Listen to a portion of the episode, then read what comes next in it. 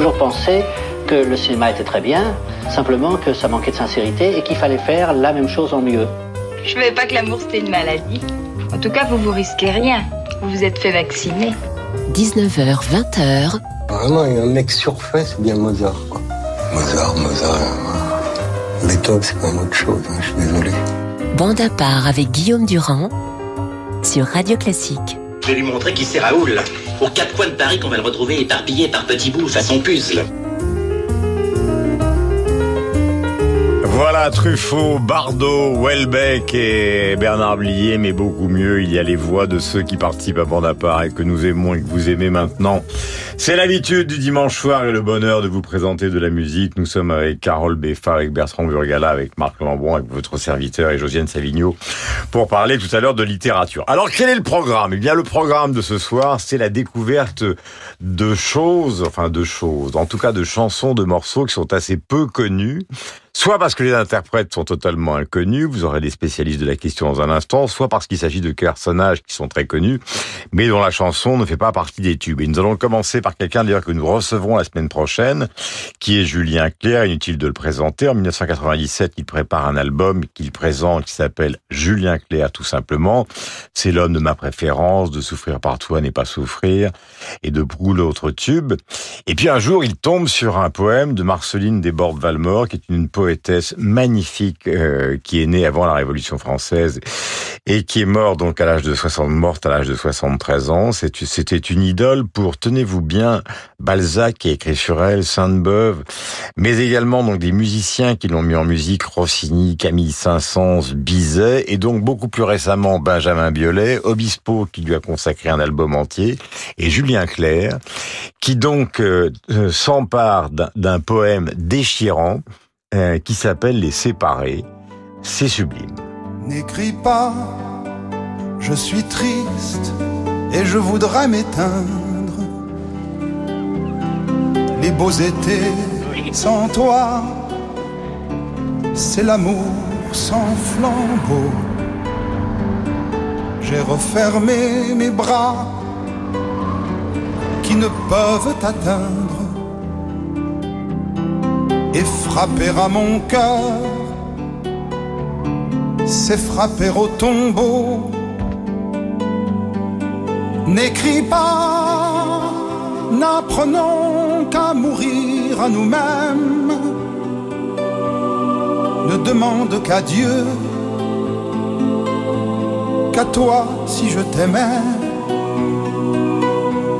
Au fond de ton silence, écouter que tu m'aimes, c'est entendre le ciel sans y monter jamais.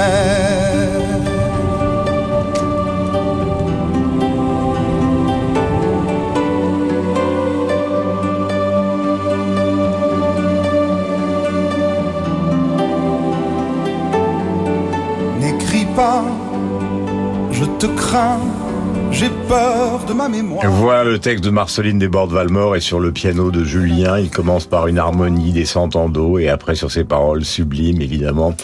Il improvise des harmonies improbables. Toute l'œuvre de cette femme a été marquée euh, par des malheurs. D'ailleurs, on l'appelait euh, Notre-Dame des pleurs. Ses enfants, pour la plupart, sont morts. Ses maris ont disparu, notamment l'un de ses amants dont le souvenir entra toute son œuvre. Et c'est une autodidacte absolue. Euh, je parle en présence de Carole Beffa, qui a l'air de la connaître euh, par cœur, euh, car elle n'a pas étudié la littérature et c'est une grande poétesse. Elle n'a pas étudié la musique, mais elle a été cantatrice à la fois à l'Odéon, à l'Opéra de Paris, à la Monnaie de Bruxelles. c'est vraiment une carrière exceptionnelle et je retiendrai simplement ce mot de Paul Verlaine à son, à son, à son crédit euh, Baudelaire en a parlé, je vais arrêter, et, et, Carole va enchaîner. Elle a dit c'est la seule femme de génie de ce siècle, près du 19e siècle, et de tous les siècles. Euh, oui, c'est vrai que c'est un personnage que l'on redécouvre, et pas seulement grâce à la vogue féministe. Moi-même, je dois dire que l'on m'a soumis pour un projet de disque euh, de musique chorale pour les enfants, euh, un de ses poèmes, Cher petit oreiller, euh, et j'ai eu grand plaisir à la mettre en musique parce qu'effectivement c'est une, une, poésie toujours très subtile. Voilà, et donc Marceline Desbordes-Valmore, ce sont des propos de Julien Clerc. Euh, comme Aragon est assez facile à mettre en musique, même si la musique n'est pas facile évidemment à orchestrer, alors que Julien m'a confié, puisqu'il sera là la semaine prochaine, évidemment vous pourrez l'interroger, et tous ceux qui sont là, Bertrand, Marc, euh, il, a essayé par exemple avec René Char, il s'est rendu compte que c'était totalement impossible de mettre en musique des poèmes de René Char, mais ça c'est le sujet de la semaine prochaine. C'est parti, c'est une chanson qui est évidemment moins connue de Julien Clerc, mais alors Bertrand, vous avez fait très fort, mon cher Burgala, car voici qu'arrive sur scène Roger Nichols In the Sweet Circles of Friends, c'est bien ça, ou The Small Circles of Small Friends. Circle of Friends. D'où sortit cette joyeuse bande Eh bien, c'est, on pourrait dire un petit maître du, du, du psychédélisme ou de la chanson euh, euh, un peu euh, ce, ce qu'on a appelé un peu de la sunshine pop. Il n'a rien à voir avec le Roger Nichols, ingénieur du son, qui était ingénieur du son de de Steely Dan. C'est un, un compositeur qui a travaillé avec des grands paroliers, avec Tony Asher, Paul Williams. Il a fait des, il a composé des tubes pour les Carpenters, pour plein de personnes. Et là, on est en 1968, euh, en Californie. Il y a dans, dans ce disque bah, des gens formidables comme Randy Newman, euh, Van Dyke Parks, euh, Lenny Waronker. Et je trouve que c'est, ça fait partie de ces disques un peu de psychédélisme doux, extrêmement bien écrit et bien composé, et qui sont pas très connus et qui méritent de l'être. Donc je profite de, de cette occasion pour, euh, bah, pour faire découvrir Roger Nichols. Voilà, méconnu, mais beau.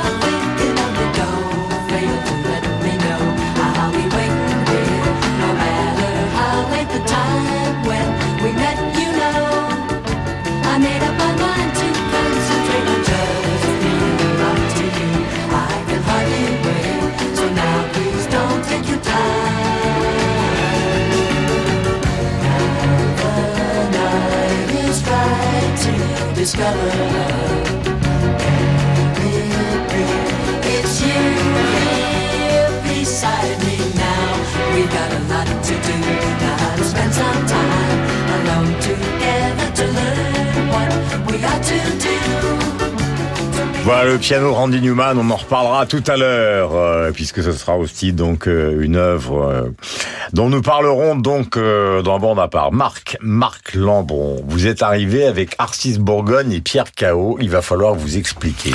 Vous allez voir, ça ce ne sont que les interprètes, mais pour la première et la dernière fois, je crois, sur Radio Classique, nous allons évoquer Jean Bouvard, 1905-1996.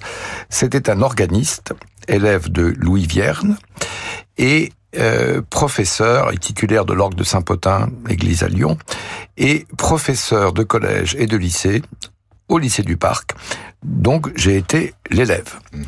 C'était un énergumène euh, extraordinaire, un, farfelu qui avait trois passions. D'abord la musique, notamment du Rufflet et Ravel. Mhm.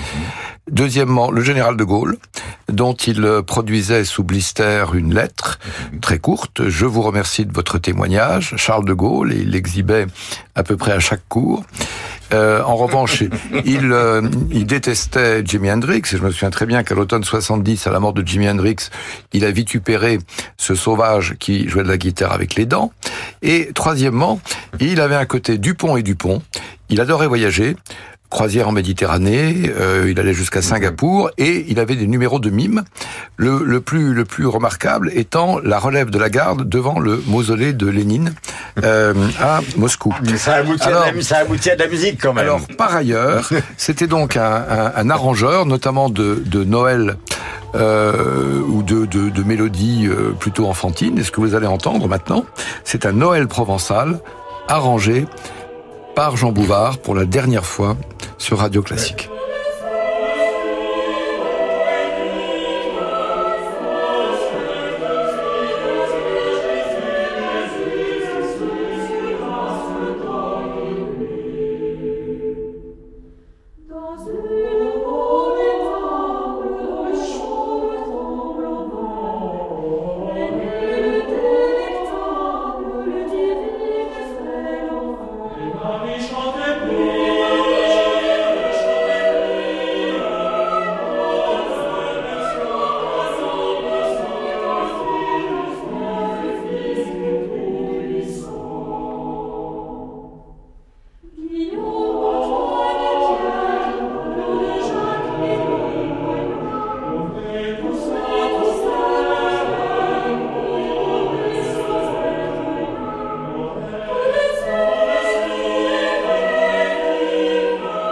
Jean Bouvard. Jean Bouvard. Jean Bouvard. Je vois que Burgala est aux anges. Vous connaissez l'existence de Jean Bouvard Du tout, je trouve ça magnifique. Voilà. Je ne sais pas ce qu'en dira euh, Carole. hein, en Il aime ses voix mais- séraphiques qu'il pourrait sampler, comme on dit en français, pour un de ses futurs titres. Non, mais ça me va. Ça, je- enfin, j'aime beaucoup ce genre de, de, de chœur comme ça. Je le trouve très beau. euh. En tout, cas, on, organiste. en tout cas, on, on comprend qu'il fut un ennemi personnel de Jimi Hendrix, étant donné ce qu'il a enregistré euh, sous la forme de ce poème musical. Alors vous, mon cher Carole, après nous avoir parlé et évoqué en tout cas votre goût pour Marceline Desbordes-Valmore, cette grande poétesse française, qui a eu obtenu d'ailleurs un prix de l'Académie française, il ne faut pas l'oublier. Voici que vous arrivez avec un musicien célèbre, sa valse numéro 2, mais qui est devenu euh, surtout célèbre euh, à cause de Stanley Kubrick. Pourquoi et de qui s'agit-il? Il s'agit de Shostakovich et de sa valse numéro 2. Euh, Qu'est-ce qui s'est passé? Effectivement, il y a eu euh, en 1999 le dernier film de, de Kubrick, Eyes Wide Shut, Un chef-d'œuvre. chef-d'œuvre absolu, où dès le générique et surtout euh, avec un striptease ou quasi striptease de Nicole Kidman quelques minutes après le début, on a En présence de Jean Bouvard, bien sûr. euh, oui, euh, et de et de son Noël euh, qui est plutôt new-yorkais que provençal pour l'occasion. Euh, donc euh, cet effeuillage, cet effeuillement a lieu. Euh, Qu'est-ce qu'on peut dire de cette valse? Ben, c'est en fait, elle n'a jamais été totalement inconnue dans le siècle, Euh, mais on peut parler d'une redécouverte dans les années 90 euh, grâce effectivement à ce film et quelques années auparavant par une publicité euh, pour euh, l'assurance CNP, pour ne pas la mentionner, euh, où on voyait d'ailleurs un petit garçon qui passait toutes les étapes de la vie jusqu'à devenir un euh, un vieil homme qui était lui-même grand-père et qui avait son petit garçon qui repassait par les mêmes étapes de la vie. Donc le côté virevoltant de la valse comme toupie, comme éternel retour était mis en avant. Quelques années plus tard, d'ailleurs, un, un certain euh, Lars von Trier a euh, fait connaître aussi un peu plus cette musique grâce euh, à un film qui a eu un certain succès, même plus que ça, puisqu'il s'agissait de Nymphomaniac. Voilà, avec Charlotte Gainsbourg. Exactement. Lars von Trier qui a réalisé pour moi un chef-d'œuvre absolu du cinéma, qui est Dogville, ce film extraordinaire, donc réalisé dans un hangar avec simplement dessiné sur sur la scène, enfin dans ce hangar noir avec simplement des lignes blanches pour dessiner les appartements, des maisons, et avec une haine rampante terrible. Voici Shostakovich, Dimitri de son prénom, valse numéro 2.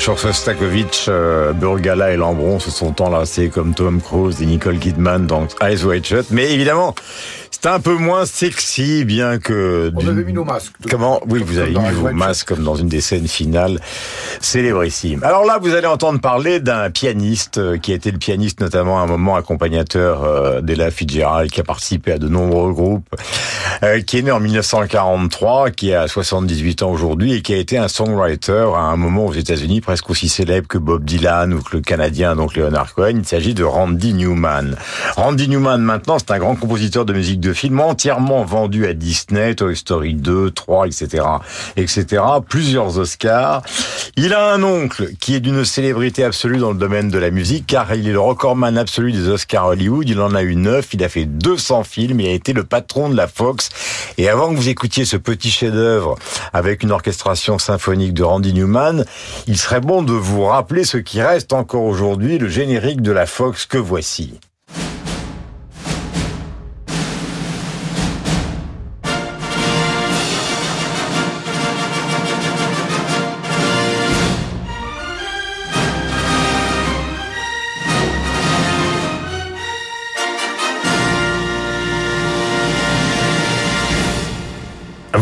Pour Tonton Newman. Donc Randy Newman, dans les années 70, euh, devient un songwriter et un pianiste émérite. Et il sort un album magnifique euh, qu'a écouté en concert Marc Lambron à plusieurs reprises, puisqu'il vient souvent en France, Bertrand évidemment et Carole aussi. Le titre de l'album, c'est Sail Away. C'est une, une version qui est une version euh, euh, orchestrale pour un homme qui a toujours mélangé une musique extrêmement mélodique avec des paroles qui sont souvent assez proches de Pierre Desproges. Vous allez comprendre pourquoi. De Woody Allen. Everybody is as happy as a man can be. Climb aboard, little walk, sail away with me. Sail away, sail away. We will cross the mighty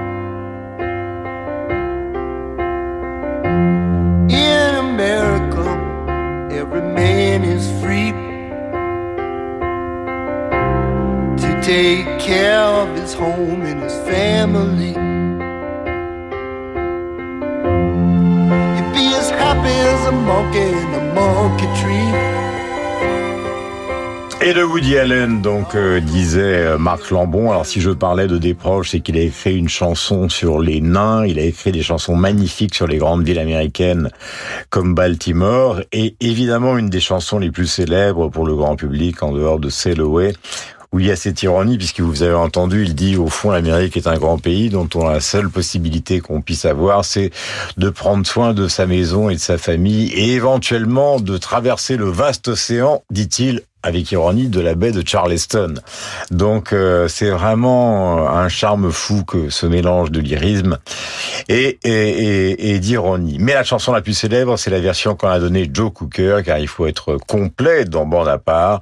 C'est le fameux You Can Leave Your Hat On, et c'est un des plus célèbres striptease de l'histoire du cinéma entre Kim Basinger et donc, euh, Mickey Rourke, qui vient de tourner dans un film de Roman Polanski. Nous allons enchaîner après Randy Newman avec Marc Landron, qui nous ramène au blues euh, et à 1934. Que s'est-il passé? Bah, Nous allons voir un, un, maudit du blues, Leroy Carr, euh, né en 1905, mort en 1935. Euh, qui est un des pionniers, mais alors un peu occulté par le, le grand fantôme qui est Robert Johnson, lui-même mort en 37, assassiné, empoisonné par un rival jaloux. Euh, lui était un alcoolique. Euh, chronique et il est mort euh, il est mort d'une cirrhose du foie, l'Iraïka. C'est un compositeur très prolixe entre les âges de 23 et, et, 30 ans. Il y a quelques classiques comme Blues Before Sunrise ou Alabama Women euh, qui restent. Alors il était pianiste et chanteur. Il était accompagné par un guitariste qui s'appelle euh, Scrapper euh, Blackwell. Euh, et vous allez entendre 60 Cold Feet in the Ground, qui est un blues funèbre, qui est une sorte d'auto-requiem avant l'heure. Et les paroles disent, eh bien, que m'arrivera-t-il lorsque je serai un cadavre froid, euh, six pieds sous terre? Donc c'est comme une anticipation de sa propre de sa propre fin, de ce grand bluesman qui a été réhabilité euh, par euh, quelqu'un qui aime beaucoup Bertrand Burgala, qui est Eric Clapton, qui, qui dit toujours que si Leroy Carr avait pu bénéficier du centre de désintoxication Antigua que, que Clapton a créé, eh bien, il ne serait pas mort à 30 ans et on aurait encore une, un catalogue plus, plus fourni. Voilà. Donc, un requiem pour Leroy Carr par lui-même. Just remember me, baby, when I'm in six feet of cold, cold ground.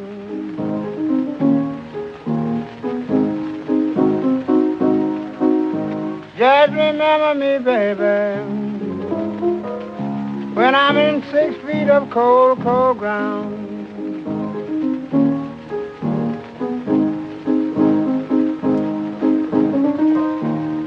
Always think of me, mama. Just say there's a good man gone down.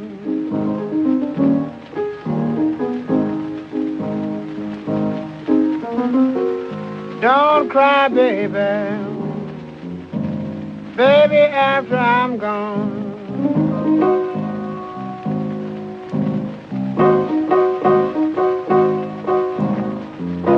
Don't cry, baby.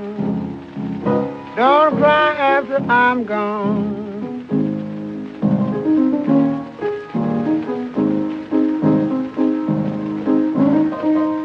I'll get the good man love you, and I ain't done nothing wrong.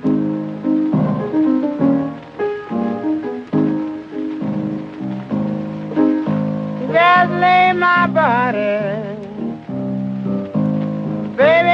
À part sur l'antenne de Radio Classique, chanson évidemment méconnue d'un personnage que vous a présenté avec talent, Mark Leroy Carr, donc euh, qui disparaissait un an après en 1935 avec le charme du grésillement et de ce piano blues venu évidemment de très loin. Nous allons parler avec Carole, un autre compositeur célèbre, euh, puisque nous parlions tout à l'heure de Shostakovich, c'est-à-dire de Gustave Mahler. je me suis dit, mais ce, ce Carole, Qu'est-ce qu'il a, a pu chercher de méconnu, puisque c'est le thème euh, d'aujourd'hui euh, chez Gustave Mahler? Et là, je trouve euh, qu'il s'agit tout simplement de la de, de la cinquième symphonie. Donc je dis, ce garçon se moque de nous euh, parce que c'est archi célèbre. Mais pourquoi était-ce, ou plutôt, pourquoi ça a été un moment une partition méconnue? Parce que en réalité beaucoup de compositeurs euh, de la tradition classique, notamment allemands, euh, pendant les années de l'après-guerre, étaient beaucoup moins connus qu'auparavant. Euh, rappelez-vous le roman célèbre Aimez-vous Brahms? Aimez-vous Brahms En fait, c'est une question assez incongrue au moment où le roman paraît, parce que euh, ben, les gens se fichent pas mal de, de qui est Brahms. Euh, et encore plus de, de, de, savoir si oui ou non ils l'apprécient. Donc, euh, il est arrivé à Malheur ce qu'il arrive, mutatis mutandis, à Brahms ou à Bruckner. Ce sont des compositeurs qui, dans les années 50, sont finalement assez peu connus. Mhm. Dans le cas de Mahler, euh, Bernstein, Kubelik, un peu plus tard, Boulez vont contribuer à faire qu'on connaisse beaucoup mieux leur musique. Mhm. Et ce qui nous apparaît aujourd'hui comme un tube, euh, l'adagietto de la cinquième symphonie, euh, a été connu en grande partie par l'utilisation qu'en a fait euh, Visconti dans ce superbe film Mort à Venise mhm. en 1971, où il arrive à faire en sorte que euh, cette atmosphère de, de, pourrissement, de décadence, euh, de départ, de, de mort, de moisissure, de tout cela ensemble, euh, eh bien, soit finalement donné par euh, une musique tellement liquide, fluide, avec cette euh, harpe sonore qui accompagne aussi bien ces cordes euh, tantôt extrêmement statiques, tantôt euh, extrêmement lyriques. Voilà, On pourrait ajouter le film de Ken Russell qu'on évoquait la semaine dernière, Malheur, qui doit être de 76-77, où là il devient un personnage de biopic euh, filmique. Voilà, Kubrick euh, tout à l'heure euh, avec Ice White Shot et maintenant Visconti, tout le monde se souvient de Dirk Bogard et ce personnage, ce jeune homme dont il est amoureux, Tadzio. La musique, c'est Malheur.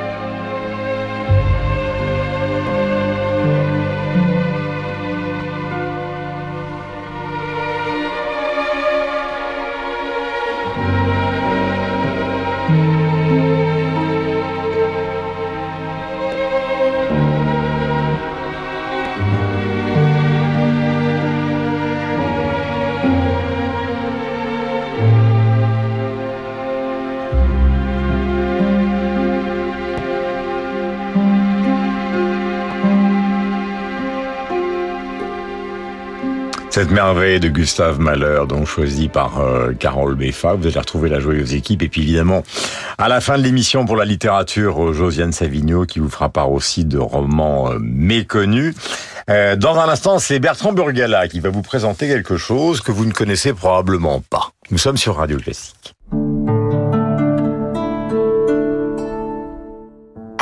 45 minutes de Paris, venez flâner au cœur du patrimoine de Reims pour un festival exceptionnel de plus de 30 concerts de musique classique. Nous vous attendons pour la 33e édition des Flâneries musicales de Reims.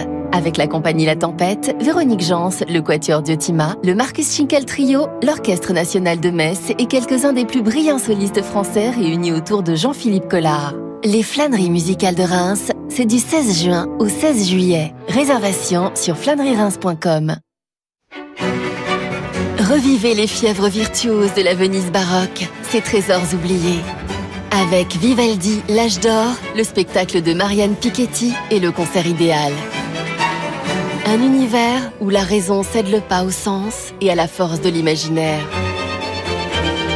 Vivaldi, l'âge d'or, Marianne Piketty et le concert idéal en concert au Théâtre du Châtelet à Paris le 14 juin et au Festival Off d'Avignon du 7 au 30 juillet. Pour sa deuxième édition, le festival L'Offrande musicale, créé par le pianiste David Frey, accueillera de fabuleux artistes autour d'une grande cause, le handicap. Retrouvez Dominique Farrugia, parrain de cette édition, Ricardo Muti pour un concert exceptionnel, Emmanuel Haïm, John Neumeyer et le Hambourg Ballet, une rencontre avec Philippe Lançon, Renaud Capuçon et l'Orchestre du Capitole de Toulouse et bien d'autres artistes. Du 29 juin au 11 juillet, à Tarbes, Lourdes et dans des lieux de patrimoine des Hautes-Pyrénées. Réservation, l'offrandemusicale.fr.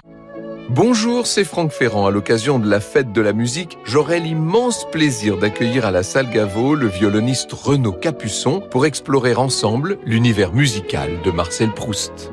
Les musiques de Proust avec Franck Ferrand et Renaud Capuçon, un concert radio classique mardi 21 juin, salle Gaveau à Paris. Réservé dès maintenant au 01 49 53 05 07 ou sur salgavo.com. Imaginez un jardin féerique. Vous êtes au milieu des roses. Les mélodies du plus romantique des compositeurs résonnent. Frédéric Chopin. Bienvenue au 37e Festival Chopin à Paris, dans le cadre enchanteur de l'Orangerie du Parc de Bagatelle, avec David Lively, Jean-Philippe Collard, François-Frédéric Guy, Selim Mazari, Abdelrahman El Bacha et bien d'autres encore. Le Festival Chopin à l'Orangerie de Bagatelle à Paris, du 18 juin au 14 juillet. Réservation sur frédéric-chopin.com. Révélation, la Biennale internationale des métiers d'art et de la création, est de retour au Grand Palais éphémère. Près de 400 créateurs venus de 33 pays, artisans d'art, designers, manufactures d'art, galeries et fondations, venez découvrir le meilleur des métiers d'art et de la création à travers des pièces uniques et audacieuses réalisées spécialement pour l'occasion. Et pour cette cinquième édition, le continent africain est à l'honneur. Révélation du 9 au 12 juin au Grand Palais éphémère à Paris. Un événement Atelier d'art de France.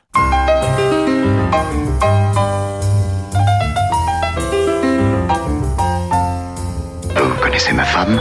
Je voudrais connaître son emploi du temps quand elle vient à Paris, savoir où elle va, qui elle voit.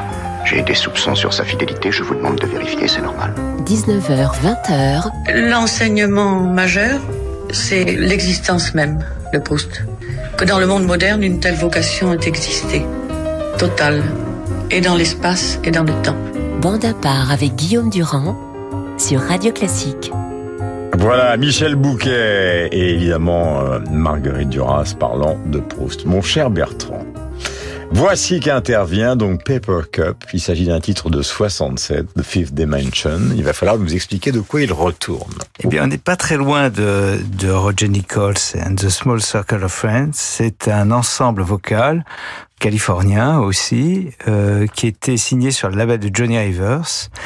Et j'ai toujours trouvé leur musique merveilleuse. Comme Roger Nichols, c'est de la musique pour la, enfin pour le, ben, je dirais pas pour les Américains moyens, mais comme Glenn Campbell, c'est toute cette euh, cette musique très sophistiquée et très élégante. Et eux, ils étaient, euh, je trouve qu'en plus ils avaient quelque chose de, formidable. C'est Jimmy Webb. Et je suis content de pouvoir parler de Jimmy Webb, qui était un, qui a écrit ces chansons-là quand il avait 20 ans qui a écrit un nombre de tubes incroyables. When, euh, euh, When I Get to, By the Time I Get to Phoenix, MacArthur Park. C'est quelqu'un qui a écrit parmi les plus grands standards américains. Mhm. Entre eux et, et à partir de 20 euh, par exemple cette chanson-là, il l'a écrite à 20 ans.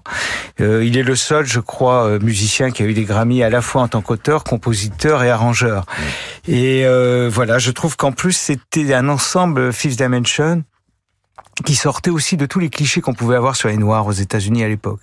Et euh, c'est vraiment une musique très sophistiquée, enfin sophistiquée pour de la pop évidemment. Pour les auditeurs de radio classique, évidemment, ça peut paraître très trivial, mais les chansons de, de Jimmy Webb, c'est des, des pièces montées absolument euh, magnifiques. En tout cas, c'est des chansons que j'aurais aimé euh, être capable d'écrire. Fifth Dimension, les voici.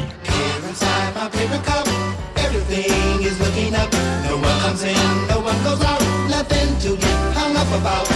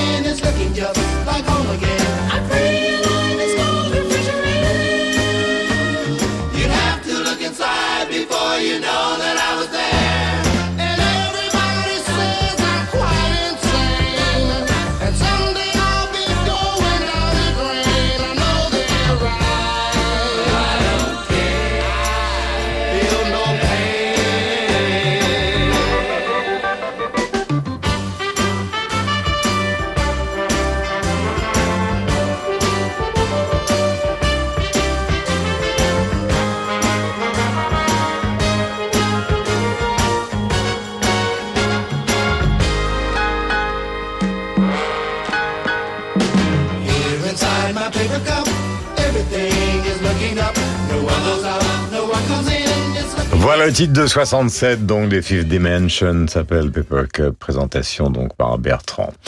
Vous, euh, mon cher Carole, c'est la troisième fois que je vous prends en flagrant délit euh, de nous présenter quelque chose dont vous nous dites c'est une, œuvre euh, méconnue, puisqu'il s'agit de la Passion selon Saint Matthieu de Jean-Sébastien Bach. Or, on a le sentiment qu'après Shostakovich et Malheur tout à l'heure, c'est quelque chose que nous connaissons, en tout cas les auditeurs de Radio Classique, parfaitement. Mais en quoi y a-t-il dans cette aventure musicale quelque chose de méconnu? Oui, vous allez trouver que ça commence à bien faire. D'abord Shostakovich, puis ensuite encore plus connu Mahler, ensuite encore plus connu Jean-Sébastien Bach. Euh, D'abord parce que c'est un chef-d'œuvre qui a été en fait ressuscité. Quand Bach meurt, euh, ses fils sont presque plus connus que lui. Et quand on parle euh, de Bach, alors ce n'est pas de Jean-Sébastien qu'on parle. Si on veut parler de Jean-Sébastien, à l'époque de Mozart, de Haydn, de Beethoven, on parle du vieux Bach. Et puis, euh, il y a un compositeur, euh, Mendelssohn, qui appartient lui-même à une très grande euh, dynastie, qui décide, alors qu'il est tout jeune, de monter, de remonter, on va dire, la passion selon Saint Matthieu. Alors, il dirige depuis le piano, il coupe certains passages, il réarrange. Tout cela est fait évidemment sur des instruments qui ne sont pas les mêmes que ceux de l'époque de Bach un siècle auparavant, mais il fait en sorte que ce compositeur, bah, qui n'était pas totalement oublié, mais qui était essentiellement connu des mélomanes et des musiciens professionnels, mhm. le soit désormais euh, d'un public un peu plus large.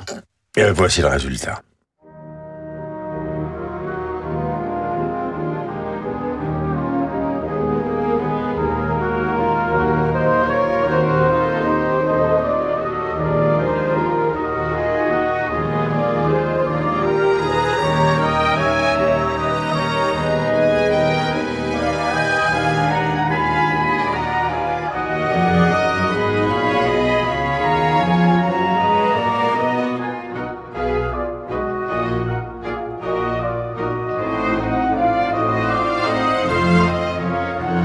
Orchestration de Mendelssohn avec des chœurs magnifiquement amenés évidemment de Jean-Sébastien Bach et réorchestration donc euh, qui, date de 1829 je crois. C'est-à-dire un siècle exactement. Et pourtant Jean Bouvard n'y avait pas touché. Lui l'ennemi de Jimi Hendrix et le passionné du général de Gaulle.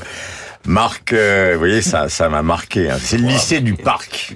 C'est Marc au lycée du Parc. C'est votre lycée, il faut qu'on le dise, évidemment, aux auditeurs de Radio Classique. Voici qu'intervient dans cette émission consacrée à des gens méconnus ou à des chansons ou à des œuvres méconnues d'artistes célèbres, le dénommé Johnny Tillotson.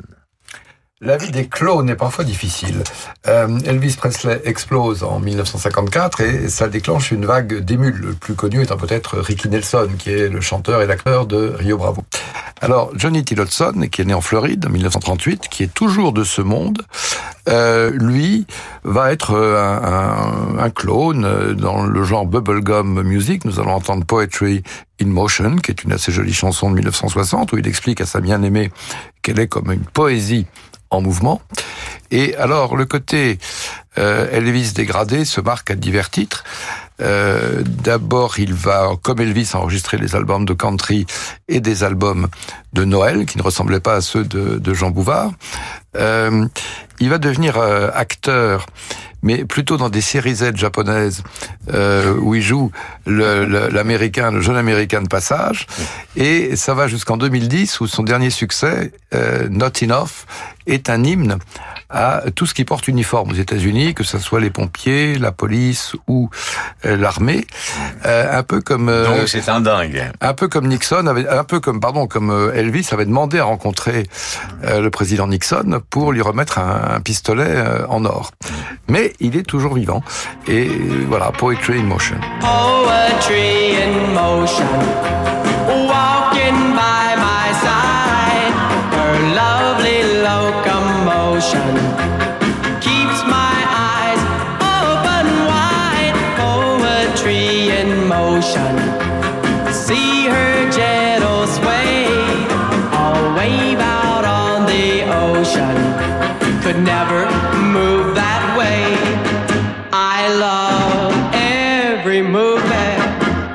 nothing I would change. She doesn't need improvements. She's much too nice to rearrange. Poetry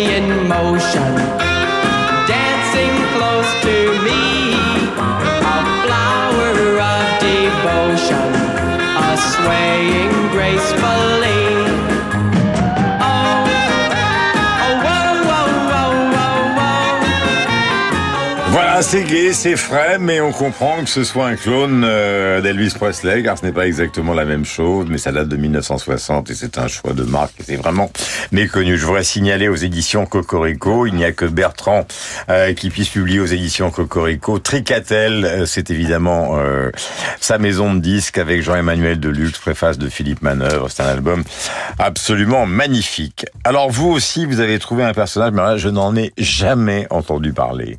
Euh, donc il était temps que vous le réhabilitiez.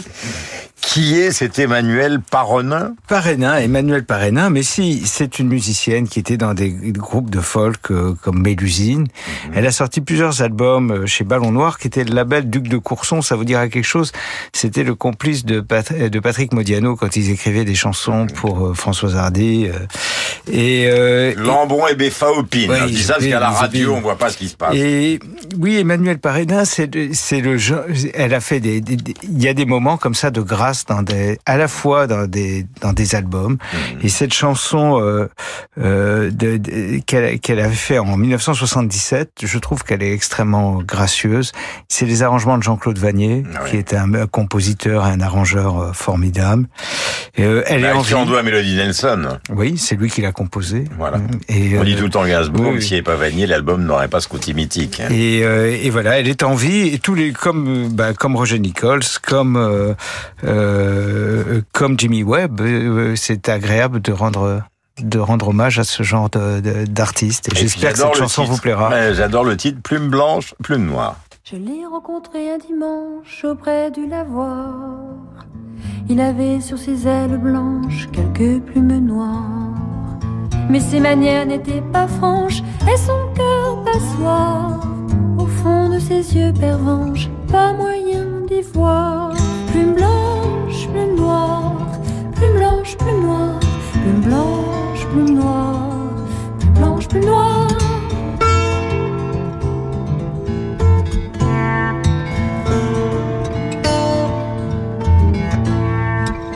N'avait plus d'atour dans sa manche au fond de son tiroir. Il a fallu que son cœur se penche vers d'autres perchoirs. Adieu baiser, mais en revanche, au fond de mon mouchoir, autant de larmes en avalanche que dans un arrosoir. Plume blanche, plume noire, plume blanche, plume noire, plume blanche, plume noire, plume blanche, plume noire,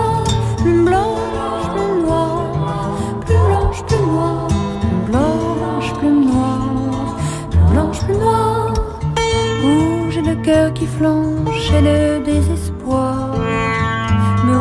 Voilà, la belle Emmanuel, plume blanche, plume noire, 1977. Vous savez que dans le domaine de la rock musique anglaise, puisque c'est le jubilé de la reine, il n'y a pas simplement les Beatles, les Rolling Stones, les Who, le Pink Floyd, il y a aussi d'autres groupes de progressive music, d'autres groupes, comme par exemple Soft Machine et King Crimson. Alors l'histoire du groupe qui a consommé une vingtaine de membres, parmi lesquels il y a maintenant une bonne dizaine de morts, ce sont les Frères Giles, nous sommes à la fin des années 60.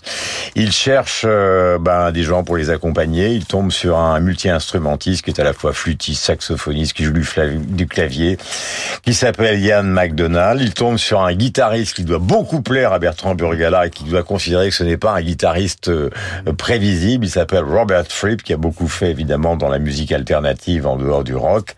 Et dans cet album qui s'appelle In the Court of Crimson King, qui sort de 1969, voici cette balade qui vaut toutes les plus grandes balades de l'histoire du rock. Je parle au vent.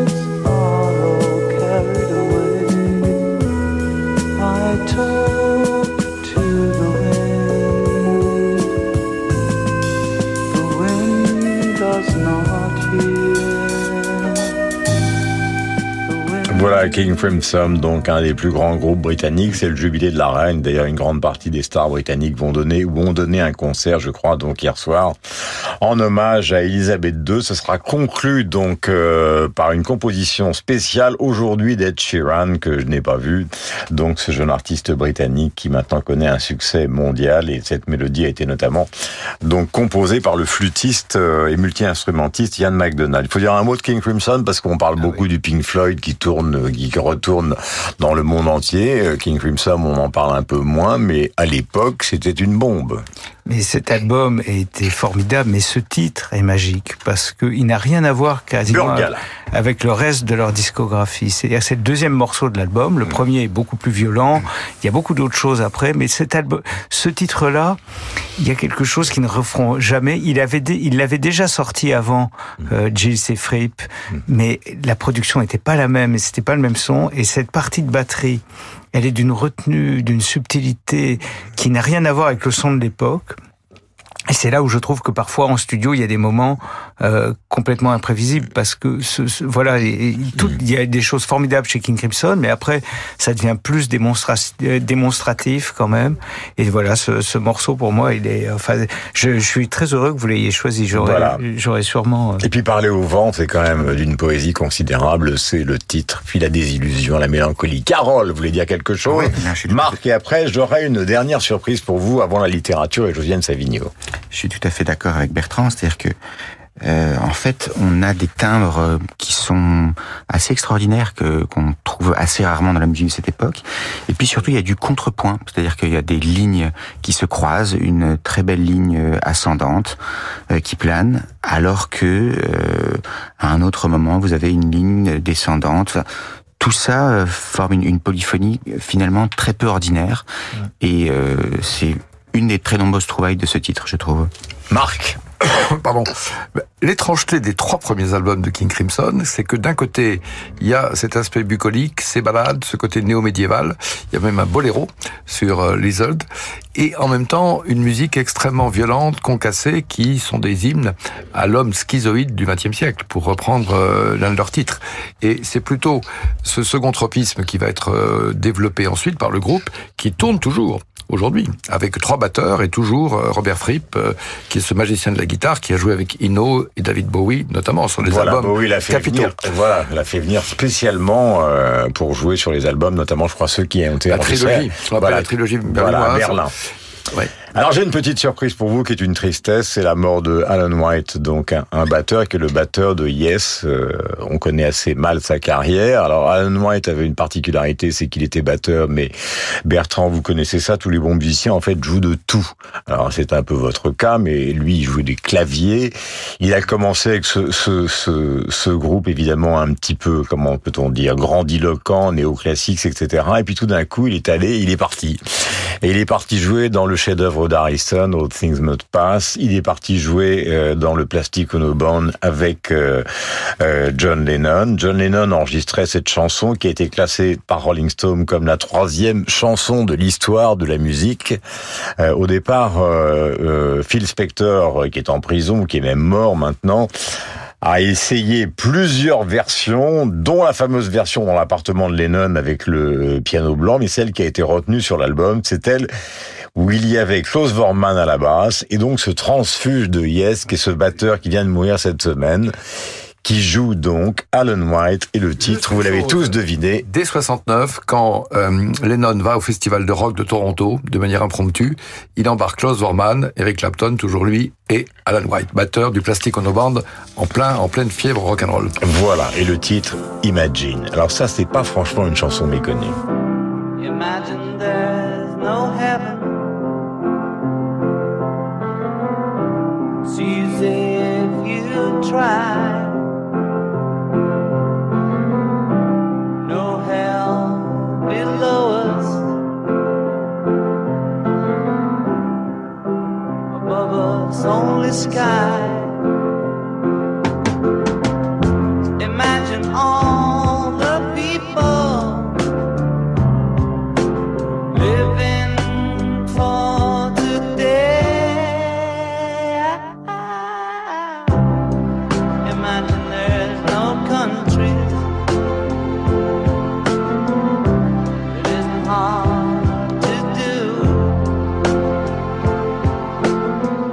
L'utopie de John Lennon. C'est d'ailleurs à partir d'un poème euh, de Yoko Ono, celle qui a été speedpandiée comme étant la responsable de la séparation des Beatles. Et vous entendez la scansion d'Alan White, donc qui est le batteur euh, de ce plastique Ono Bond. Euh, puisque nous avons parlé de d'œuvres méconnues euh, de musiciens célèbres sur cette musique de Lennon, donc j'aimerais qu'on apporte, non pas tous les quatre, mais vous tous les trois, une conclusion. En fait, quelle est la différence qui existe entre des gens qui ont marqué l'histoire de la musique, comme Jean-Sébastien Bach, ou des choses qui sont beaucoup plus méconnues, mais dont la qualité est absolument exceptionnelle. Est-ce que dans matière d'art, il peut y avoir un classement, une sorte d'histoire, ou est-ce que les marges sont aussi intéressantes que le centre? Marc?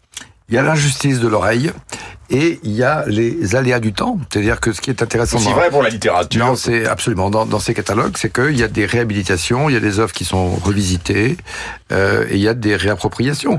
Par exemple, en effet, Marceline Desbordes-Valmore, au fond, elle a été remise en, en, en exergue par des musiciens comme euh, Aloysius Bertrand, aussi poète regardé comme un romantique mineur, comme comme elle, a été euh, remis en, en selle, si j'ose dire, par euh, Ravel, dont notre ami Carole est un biographe. Voilà, Carole, est-ce qu'il existe au fond un classement, euh, c'est-à-dire euh, Bach, Mozart, euh, Beethoven, Wagner, et puis après le, le 20e siècle français, Ravel, Debussy, puis après Berg, les, les Viennois, et puis après Strauss, et puis après donc... euh, Ou est-ce que tout ça, c'est une illusion? Il y a une dizaine d'années, je faisais cours à Normal Sup sur euh, qu'est-ce qu'un tube en musique classique. Et donc euh, cette question des, des palmarès, des panthéons, du canon, du répertoire, je me la posais. Et je crois que c'est toujours essentiel de s'interroger euh, sur les fluctuations du goût, parce que ce que l'on considère comme étant de mauvais goût à une période peut euh, se révéler au contraire euh, d'un goût presque parfait, en tout cas extrêmement original quelques années plus tard. Donc euh, il faut toujours Qui laisser. avait raison, Jean Bouvard ou Jimi Hendrix? Telle est la question. Voilà. Je vais donner un exemple dans le domaine de la peinture avant que Bertrand ne conclue. Euh, il y a quelques années, par exemple, le peintre Georges Mathieu euh, passait pour le ringard absolu après avoir eu un succès euh, colossal. Donc on est en plein lyrisme français avec ses signatures, sa moustache, enfin, ce côté faux d'Ali version Mathieu. Et bien maintenant, l'histoire de l'art l'a totalement récupéré, l'histoire du marché aussi, et on considère qu'il est aussi important que les expressionnistes américains. Donc, vous le voyez, nous sommes en plein dans ce que vous définissez. Et Vasarely, un peu idem. Hein. Et Vasarely dans un registre totalement différent, un peu idem. Donc, la redéfinition de ce qui est la qualité dans le domaine de l'art est perpétuelle. Le mot de la fin, c'est pour vous, Bertrand, car vous êtes arrivé avec merci. votre tricatel universaliste. Oui, c'est un vieux livre, hein, il est déjà sorti il y a un Mais moment, c'est adorable. Nous ne faisons pas de la promo, nous en bravo, parlons. Bravo, Mais, Mais non, je trouve parce que que ce qui est beau avec la Savigno musique, c'est que c'est qu'elle nous touche au cœur. Alors après, les circonstances de l'époque, la narration, l'accroche narrative, il y a des disques, il y a des compositeurs qu'on a envie d'aimer à ce moment-là et d'autres qu'on a envie de moins aimer. Je trouve qu'en général, les, révé- les réévaluations sont en général justifiées et positives parce que justement, ce sont des artistes qui peut-être n'ont pas été pris à leur juste mesure à un certain moment, mais le temps a plutôt un rôle euh, très positif. Mais et ça, c'est ce qu'expliquait très bien Carole aujourd'hui, en montrant comment certains compositeurs qui aujourd'hui nous paraissent totalement évidents l'ont pas toujours été. Voilà, nous retrouvons Bertrand et Marc la semaine prochaine. Malheureusement, Carole ne sera pas là, mais Julien Clerc sera à sa place. Et autour de l'œuvre de Julien Clerc et autour de la musique euh, qu'il a beaucoup aidé à composer, à savoir la musique classique, Beethoven ou Bob Dylan, eh bien, il expliquera comment est née cette carrière qui a commencé dans R il y a maintenant des années et des années. Le tout jeune Julien sera là. Il adore la musique classique, il aime beaucoup Radio Classique et il fera partie de la bande à part. Voici donc entre en scène Mademoiselle Savigno.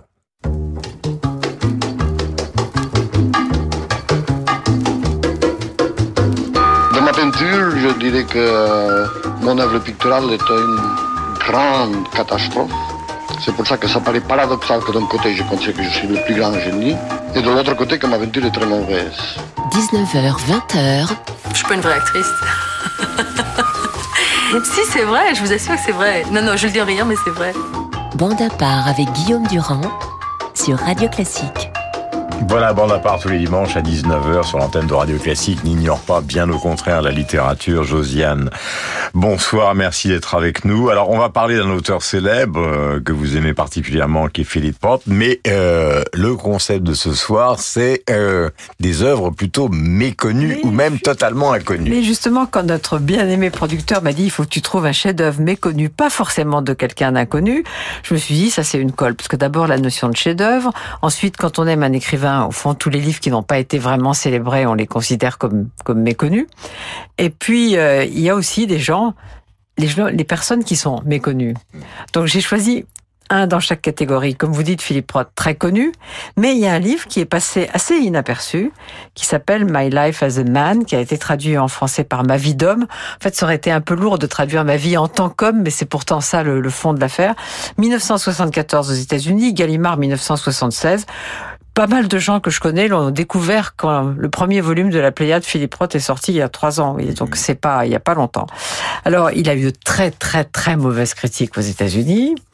Et parce que et puis ça c'est le livre qui a déclenché ça comment dire les injures euh, contre lui à propos de sa misogynie, sa supposée misogynie. Parce que c'est l'histoire d'un homme aux prises avec une femme assez horrible. Alors euh, le critique du New York Times dit euh, c'est euh, c'est une femme qui est un monstre qui ressemble à la mère de Portnoy, absolument faux.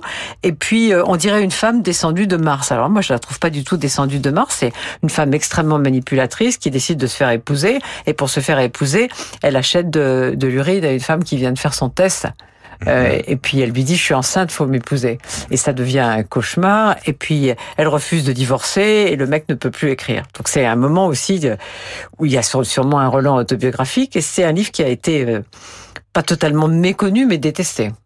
Alors, de la caractéristique de la carrière de, de Philippe Roth, que vous avez rencontré à de multiples reprises, c'est à la fois des chefs-d'œuvre euh, universels à succès mondial. Vous avez cité Portnoy et son complexe. En même temps, des livres qui ont joué un rôle historique, comme par exemple La Tâche, euh, qui a été un livre justement qui a été un révélateur sur ce que pouvait des années avant pouvoir être le politiquement correct ravageur aux États-Unis. C'est l'histoire d'un prof d'université noir qui est accusé euh, de racisme. Donc c'est une énorme carrière qui malheureusement n'a pas été euh, euh, sanctionnée par un prix Nobel. Et c'est avec grand regret que nous le disons ce soir. Et puis vous êtes venu avec un autre livre. Alors ça, c'est une, c'est l'autre version que vous donniez. C'est une auteure qui est pour moi et pour beaucoup d'auditeurs de radio classique totalement inconnue, qui s'appelle Sylvia Townsend, Warner. C'est une Britannique, 1893-1968. C'est une femme que je dirais très féministe au fond.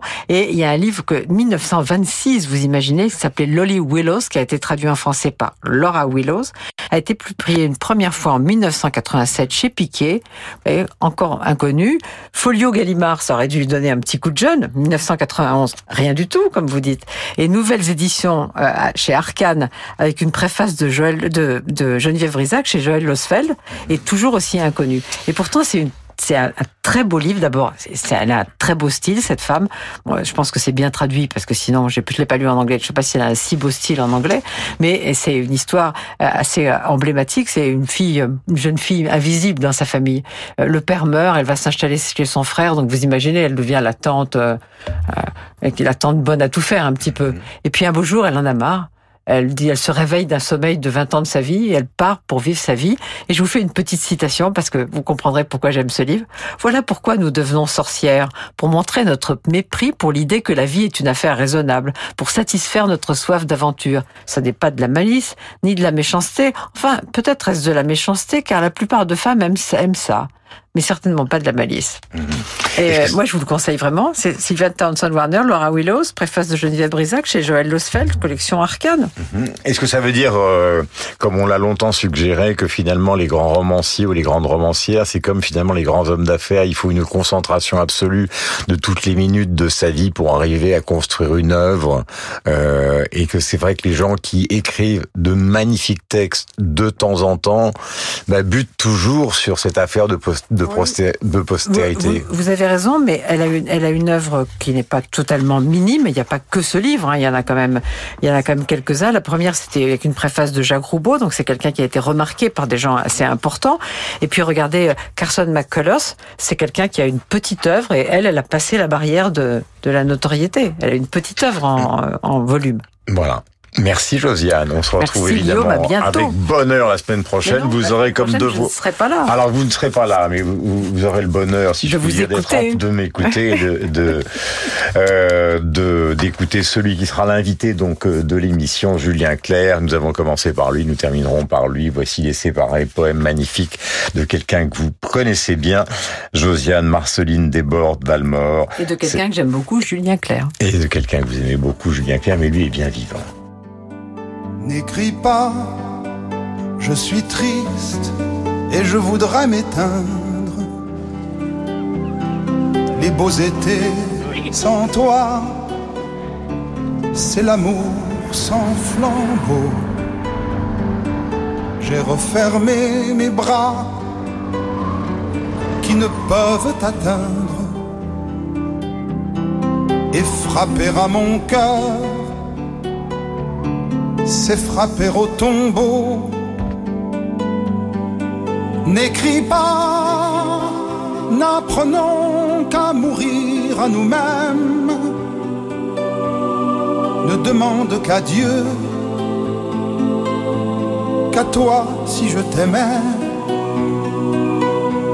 Au fond de ton silence, je demande qu'à Dieu, frapper à mon cœur, c'est frapper au tombeau, donc tout le malheur de Marceline Desbordes Valmore, euh, une femme exceptionnelle qui a longtemps été méconnue, même si je le disais tout à l'heure au cœur de l'émission, Verlaine considère que c'est la femme la plus géniale du 19e siècle et a-t-il dit évidemment à son époque peut-être de toute l'histoire de la littérature. Nous nous retrouvons la semaine prochaine, nous parlerons de toutes les formes de musique, mais l'invité principal avec ceux de la bande à part, ceux de bande à part, ce sera Julien.